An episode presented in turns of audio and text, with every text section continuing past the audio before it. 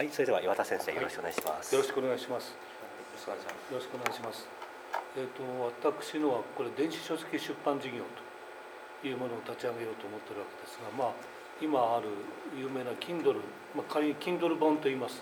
Kindle のフォーマットで作った電子書籍をまあどんな風に売れ方、売り方、実際の実績を簡単にご報告申し上げたいと思います。えっ、と2ヶ月弱ぐらいで出版数が10冊。アマゾンへ行って私の名前を入れて検索してくださると10冊ずらっと出てくると思いますでこのレポートを書いた時よりも売り上げはですねさらに1000円上がっておりまして大体6000円ですねでこの一番の問題はですね日本人の書くものもそうですしアメリカ人の書くものもいくつも読んでるんですけど価格設定っていうものにこれだという基準が全然ないですね。でこれがねあの一つの難所だと思います。で今ここ私このレポートに書いたのは、えー、と大体300円から1200円の間の値段をつけたんですね。でこのレポートには書いてないんですけど1200円が先日売れましてですね。それは一冊売れました。だから買ってくださる方がいらしたんですね。それは「時間泥棒撃退法」というワークシートがいくつもついたですね。これはこれで楽しいあのあの本なんですよ。で やっぱり時間泥棒を撃退したいと思う人が買ってくれたんだなと思ってもっと親しく話をしたいぐらいですけど。でこのここに今あのある値段もですね値値付けもこれは私が勝手につけたので本当にいわゆる需要と供給の関係で、ね、決まった値段ではないんです。でただあの現象として見ると例えばモグラかんえっとですね括弧の4番の18歳19歳20歳の安倍工房と。これが一番売れて18冊ぐらい今売れてますね。やっぱりニッチだから。で価格は500円なんですけれど、まあ、そのぐらいで売れてるというようなものですねであと6番のゲイアメリカの素晴らしい詩人でこれまあ男色者ですけどもゲイの詩人でハート・クレインという人、まあ、これも4冊私売れるとは思ってませんでしたけれどやっぱりその文学のあるいは思考のある人が買ってくださったというものですね。こういうところがまあ、まあ、あと最後の私の詩集500円につけたら5冊売れたというのもこれも全く予想外でありがたいことではあるんですけれどただこれも私も値段がこの値段が本当に適正なのか適正ということは市場でえーと、ディマンドとサプライできちんとマッチングができた値段かどうかは全くわからない。でどうしていいかはね相変わらずこれ暗中模索です。でこれはまたあの研究しながら皆さんにまたお伝えしたいとこのように思っております。これがこのレポートのおよそのご説明ということに説明申し上げることになりますね、はい。ちょっと言っていいですか？どうぞ。えっとどのぐらい例えばこれ見に見に来てとかいわゆるえっとそれがアクセス数がね分かんないんですよ。分分か？んないんですよ。そうじゃないとちょっとほら、うん。ねえっとねあのす少ないけど来たら売れてるのか、ね、見に来てないのか。だから私が願ってるのはそうですねヤフオクでアクセス解析がああると思う。な、まあ、そういう機能がヤフオクにありますけどなんか外部で外からアクセスできてもいいからそういうサービスがないかなと。あったらそれはきっとまあ需要があると思いますねそんなことも。平野さんがそのアクセスの数の聞いてましたけど、ええ。あの同様にどういうキーワードでそうそう。ね岩田さんという名前は多分ご存知なくってうん。来てるわけじゃないですか、そうです。そうなんだ。だから時間とかね撃退とかまあなんかそんな名前で歌ったら時間泥棒確かにね一番目にあのランクするんですよ。あれ？なんかこう検索キーワード入れるんですか？あの7つね設定できます。検索キーワードを。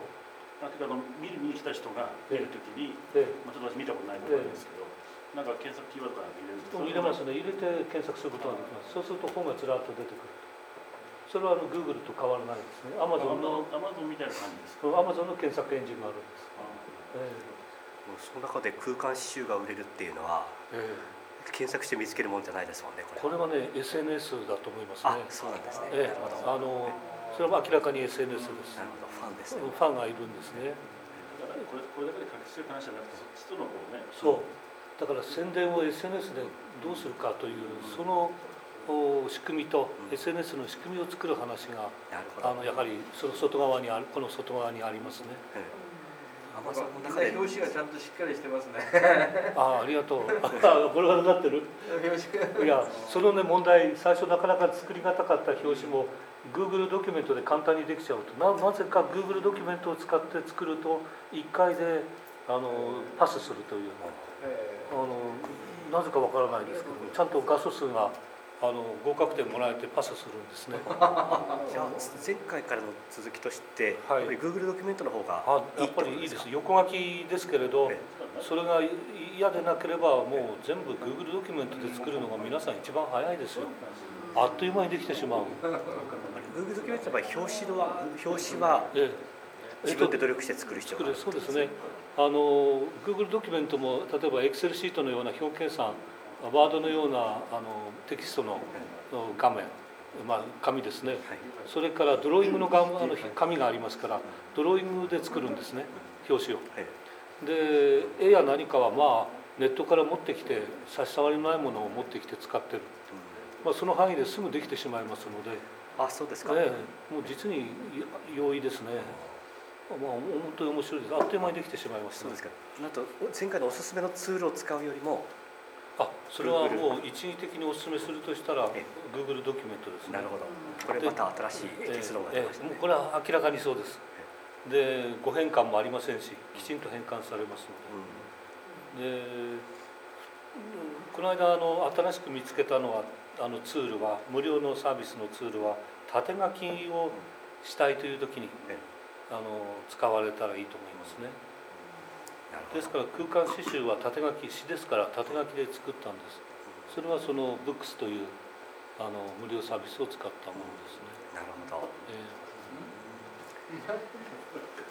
もしかしたらやっぱりほとんどのものはソーシャルメディアを通じて売れている可能性がえありますあね。るんでしょうね。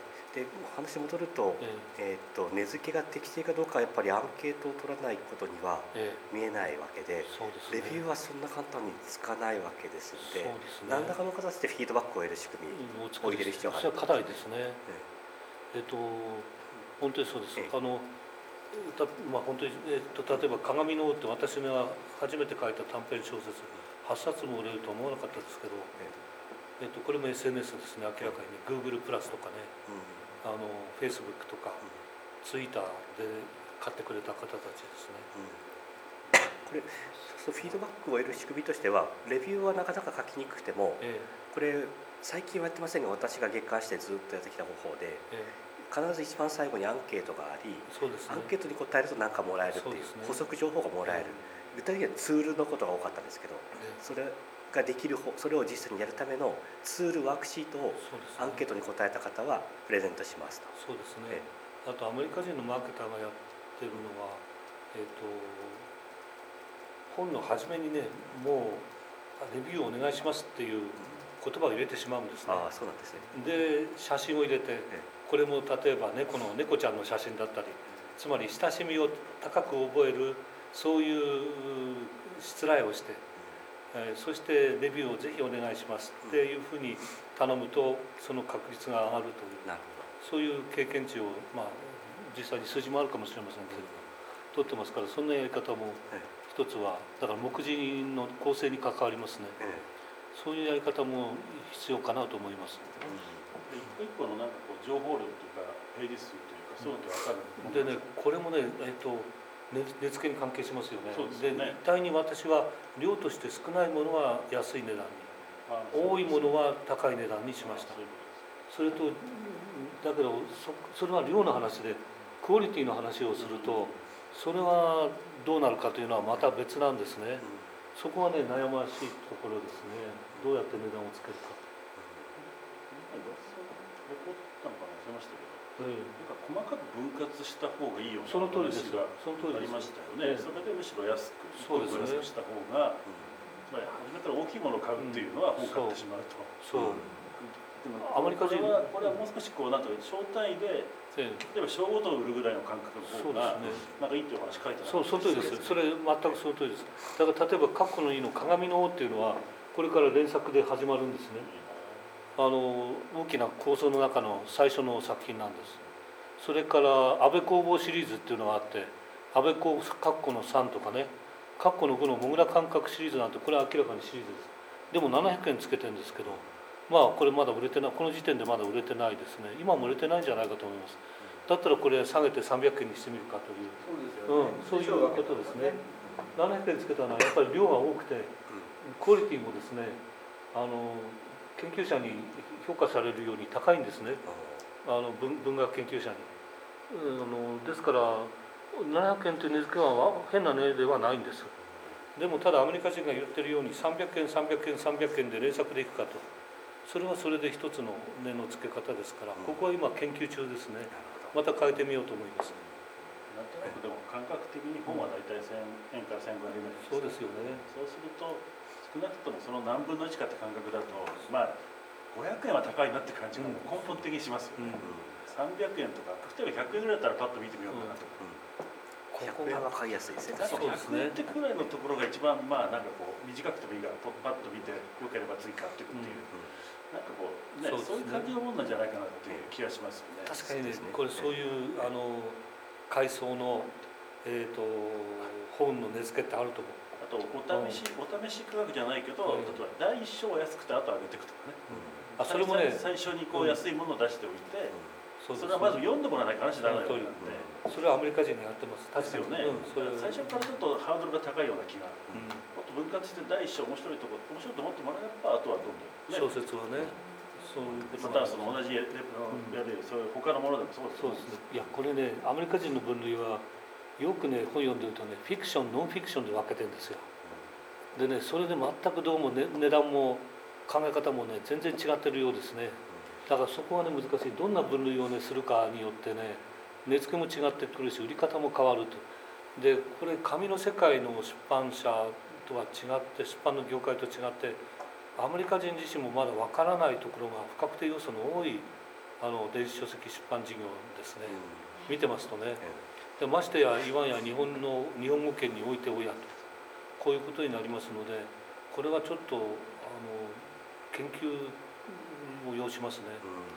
あとあの先週もちょっと中山先生と話したかもしれませんが、えー、とライター書き手。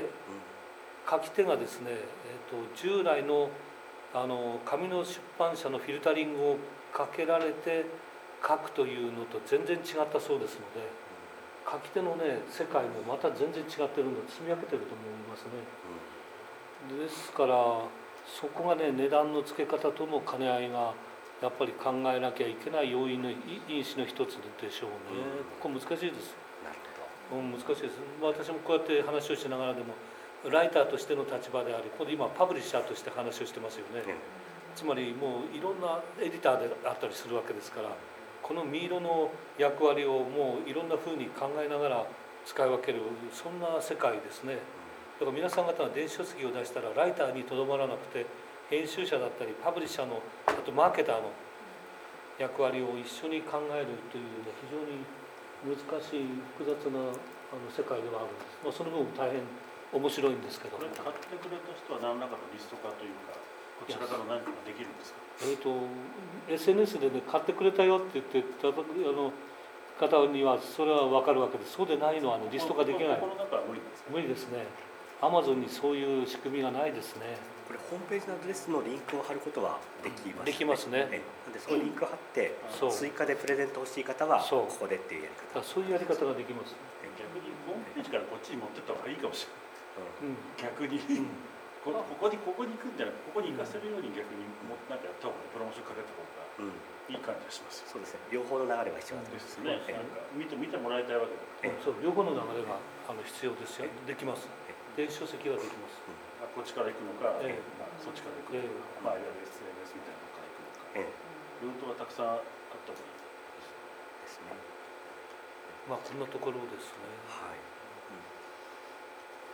少なくとも言えるのは今日のコミタスの話じゃないですがえ誰でも出版できるっていうことは今まで本出せなかった人も出せるってわけです。そうですね。そうするとまさに素人のセミプロ化っていう現象がこれから起こっていてこれも非常にコミュニタス的な感じがすると思うんですよね。本当にコミュニタスですね。ええ。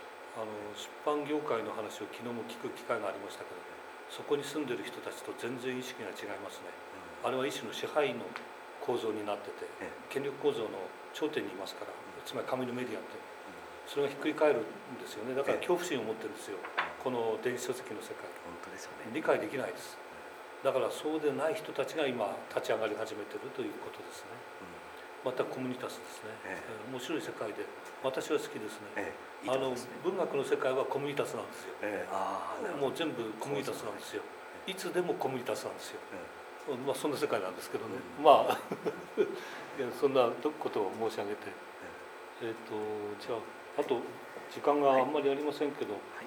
企画書のそうですね。企画書。これから簡単に有料無料版でもいいですかね。これをどうビジネスにしていくかっていうそうですね。有料版ちょっと先生じゃあ、有料版の方。ええ。有料版からけ削ったものが無料版ですので、はい。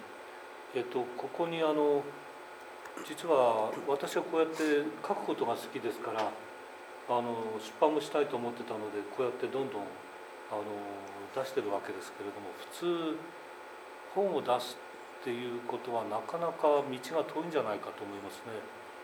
で去年の、えー、とシェア大会のあの記念のシェア大会の時から、まあ、無料で3冊5冊って言ったかしらね私引き受けますよと、あはい言ってても全然あの連絡連絡がありませんから。あそうですか。そう。つまり何言いたいかというとですね、まあ、それでそれもあってアイデアありますよとこういうアイデアあるということで書いてみたんです。つまり本をつまり筆を取って書くっていうことはものすごく大変なことなんじゃないかと思思ったんです。想像です。私はそういう人とは違って書くこと大好きですからあの全く逆にいくらでも書けるんですね。でも普通の人はそうじゃなくて忙しいしそもそも書くっていう暇もないし書けないんじゃないだろうかと。だったらその問題を解決してえーあげたらこういう企画になったと。そんなふうにお考えください。じゃあこの企画があってじゃああの書きたいという人が出てくるかというとつまりもっとこれは問題があってですねえーとこの企画がどういう問題を解決するのかはあのまだ不明確なんですね。でこれは書きたいという人がいればさっきのアンガーマネジメントではありませんけれどもその問題を自覚した人でないとここの世界には入ってこないという今パッシブな受け身の状態での企画です。ですからどんなふうに作りましたかというとですね前提条件では3つあって物理的な条件で Amazon コ JP に自分のアカウントをお持ちの方それから Google の Gmail のこれ Google ドキュメントを使いますから Gmail のアカウントを持っている方それから w i f i で実際にワークショップで w i f i の接続ができる方こういう条件をクリアしている方だったらあのその前段の準備工程も含めて本を作るサポートをすることができますよという企画です。でそのためにですねスカイプでインタビューをして、えー、とあるいは事前にお送りしてですね質問表55の質問これをちょっとお開きいただけますか？これはすごいですよね。これはですね私が会員になっている、えーアメリカのあるこの電子書籍のマーケターたちのクラブがあるんですけれども、えー、とそこの教材であるあったものまあそれ無料レポートです。それをそのまんま日本語に、えー、と直した通りのいい日本語に直しました。だからほとんど日本語になってると思います。あの英語は、まあ、難しいところもあったんですけど、まあ、日本語に直しました。でこの55の質問にあなたが答えたらそれだけで本が一冊書けますよという質問表ですこれは。面白いですよね。このアイデアはさすがアメリカ人だなと。でその後どうするかというとトランスクリプトと英語で言いますけどつまりテープ起こしにあのその録音したテープをですねまあいわゆる MP4 というのか MP3 のデータをそういう専業者がいるんですね。アメリカにも。ですから、まあ、あの SBBS だったら市役所サービスの方でそういう方が得意な技術を持ってらっしゃる方にお願いするとしたらその人に文字に起こしてもらって、まあ、ワードでもいただければあとは私が編集して、えー、と連絡を密にしながら目次も作り、まあ、本当に仕立ててしまおういいですね。とでそんなアイデアなんです。でビジネスモデル面白いですよね。えこのアイデアそのものが複数のアメリカのマーケターがバラバラにやってるものを私が一つにまとめたものです、うん、あのそれぞれ分解コンポーネンツがありますからそれはねあのアメリカ人たちはバラバラにやってるんですね。でもこれを一つにまとめたらこんな風になりましたね。なるほど。というこれがアイディアの企画です。でこれを無料版にすればもちろんそれを全部テープ起こしから私がやってその分ですね、えー、と数ははけないと。やっぱり私はクオリティは大事にしたいと思うんですね。だからどうやるかはまだ検討の余地があります。あの先生のおっしゃってるようなつまり私が自分の身一つで能力型ビジネスですよねこれで、えそれをどこまでやるかという今日のあの講義のあの対象になるそういう課題は抱えてますね。ということは、まあ、あの課題として残しておきつつ、まあ、アイディアとしてはこういうものがあってあのお役に立つことができますよと、そういうこれは企画です。なるほど。はい、これ以前の去年のシェアオブザイヤーの時も似たようなええ。お話はあったんですけど、あそうですね。あの時は電子書籍だったじゃないですか。そうですね。でも今は何かっていうと Kindle Kindle の電子書籍でありすごく分かりやすいね。スペシフィックに話がなりましたよね。ええ。なのでこれは純粋に電子書籍っていうと別に出さなくてもいいやって思うところが、え Kindle で出せるの？ってなったら、みんなそこって数万出してもいいっていう人っているんじゃないのかなと思うんですよね。ええそうすると今日のあの収益モデルに従って、ええどこで何パーセント配分するかってできますから。そうですえね。これこれをやるとするとえワークショップでアメリカの値段だとですね、あの4万えっ、と3000円か4000円ぐらいしますね。そうなんですね。ええええまあそんな感じですね。自分が書けないものを引き出してくれて、ええそしてそれをライティングまでしてくれてええ本になるわけですから安いもんですね。その4万3000円はえっ、とね質問はないんですね。ただワークショップだけの値段ですね。あじゃあ自だから原稿は自分で持ってくるんですあね。そういうタイプですね。あ私はそれではまあ今日も話したようなはいなんていうか問題を見見ましたから、あのこの質問票をくっつけて一つのものに一連のプロセスにしたということですねな。るほど。うんであればもう一桁上の価格設定が可能になるかもしれませんねえそれはそんなふうに思います。ええ。え一つこれで100円仮仮に100円とか300円できたとしたらええ。それは一つの入り口商品になるわけだって、そうですよね。で Kindle で見てくださいっていうふうな一言をかけるだけでええ。反則効果って違いますかね。あとアドバイスすべきはあとご自分の Kindle ページ Kindle のページのあの構成要素があるんですけどそれにどんな言葉を置いたらいいかね。あのつまりスペックがあってそれをどうやってフルに有効活用するかという問題は課題はあのやっぱりあるんです。ええ。アメリカになあるサービスでないサービスが日本の方の Kindle はあってですねそれをどうやって使うかつまりその代替オールタナティブで代替で代替案としてどこをどういうふうに使うかといううんそういう工夫がねやっぱり必要でしてあの今先生がおっしゃってるのはそれに当たってるんですね。だからそういうアイディアもやっぱりあってええ。それもお伝えしてご自分の名前で出していただくと、ええ。まあ、そういう企画ですね、とてもいいと思います、ね。はいありがとうございます、え企業から使うとしたらこれは広告じゃない広告なんですよね。ええまあそういうことですね。ね。出版って形を取るけど、ええ。実際はバイブル商法で、ええ本当ですね。いわゆるその、ね、広告なわけですでも広告見られないってところが、ね、やっぱりいいわけですよ企業ですね。アメリカまあ本質じゃないですかそうそうですね。アメリカ人がこれを出すのに5つ目的があるって一度説明をした通りで今パッと出てきませんけど一つはブランディングと言ってますよね。おっしゃる通りですそれはもう。平野さんおっしゃる通だからまあ自分がねこう書いてみてもらおうってわけではなくてりそう後のいわゆるこれビジネスをするためのものだと。ツールなんですだからコミュニケーションのツールなんです。そんなふうにお考えいただけてその気になってくださって初めてこれが動くかなと。ええ。そんなことですえねなんか動かしてみよう。これおいいですよ。希望する方は岩田先生にまずはモニターとして。そうですね。どうぞそれはあのモニターとして。かなしてみよう。かで収益モデルとしてサプライチェーンの中ではここで一つ在宅秘書サービスが入ってるんです。入れたんです。でそれもあの私の考えですからううまく合わせてえあのちゃんとしようと思ったのでえそれはお世話になると思うんですねその時は。小沢さんじゃあ追加採用お願いします。はい以上でございます。はいいい話ですね、はいありがとうございます。これ本当に皆さんぜひ書けない自分で書けない方は時間の節約なのでええもう本当にお金払ってでもヒアリングしていただいてうん形にするってえいうのをやった方が絶対いいですよね。まあプロトラインができてるので一回こうやってもらうといいのかもしれない基え本ラインもできるなっていう、であそうなんですねあそうですか。えだからだから一回こう少しこれをどう深めしてみるかとかあやってもらったらいいのかなといいじゃないですかもうそれは企画から入るんだったらそれはもう楽しいことですよね。面白いなと思います。2案ぐらいあるあそうですか。それはもう面白い。成立ですかどうぞ成立おおお使いください。やった方がいいですあありがとう。絶対いいと思いますやってみないとねありがとうございますまあこれプロモーションもしますけど、うんこれまあやってみてほしいまあ私もそれ初体験ですからとっても興味があって、まあこれ構造ができてるから動くと思うんですよね。えだからどんなふうにどんな結果になるか楽しみでやってみたらまた皆さんにそれをシェアしてお伝えしたいと思いますね。はいいろんな問題も起きると思いますけど。何の問題もないとないですやるだけだからわかりました。まあいろんな いろんな発見がありますよねきっとね。面白いんじゃないでしょうかね。それがそのまんまマニュアルになりますから。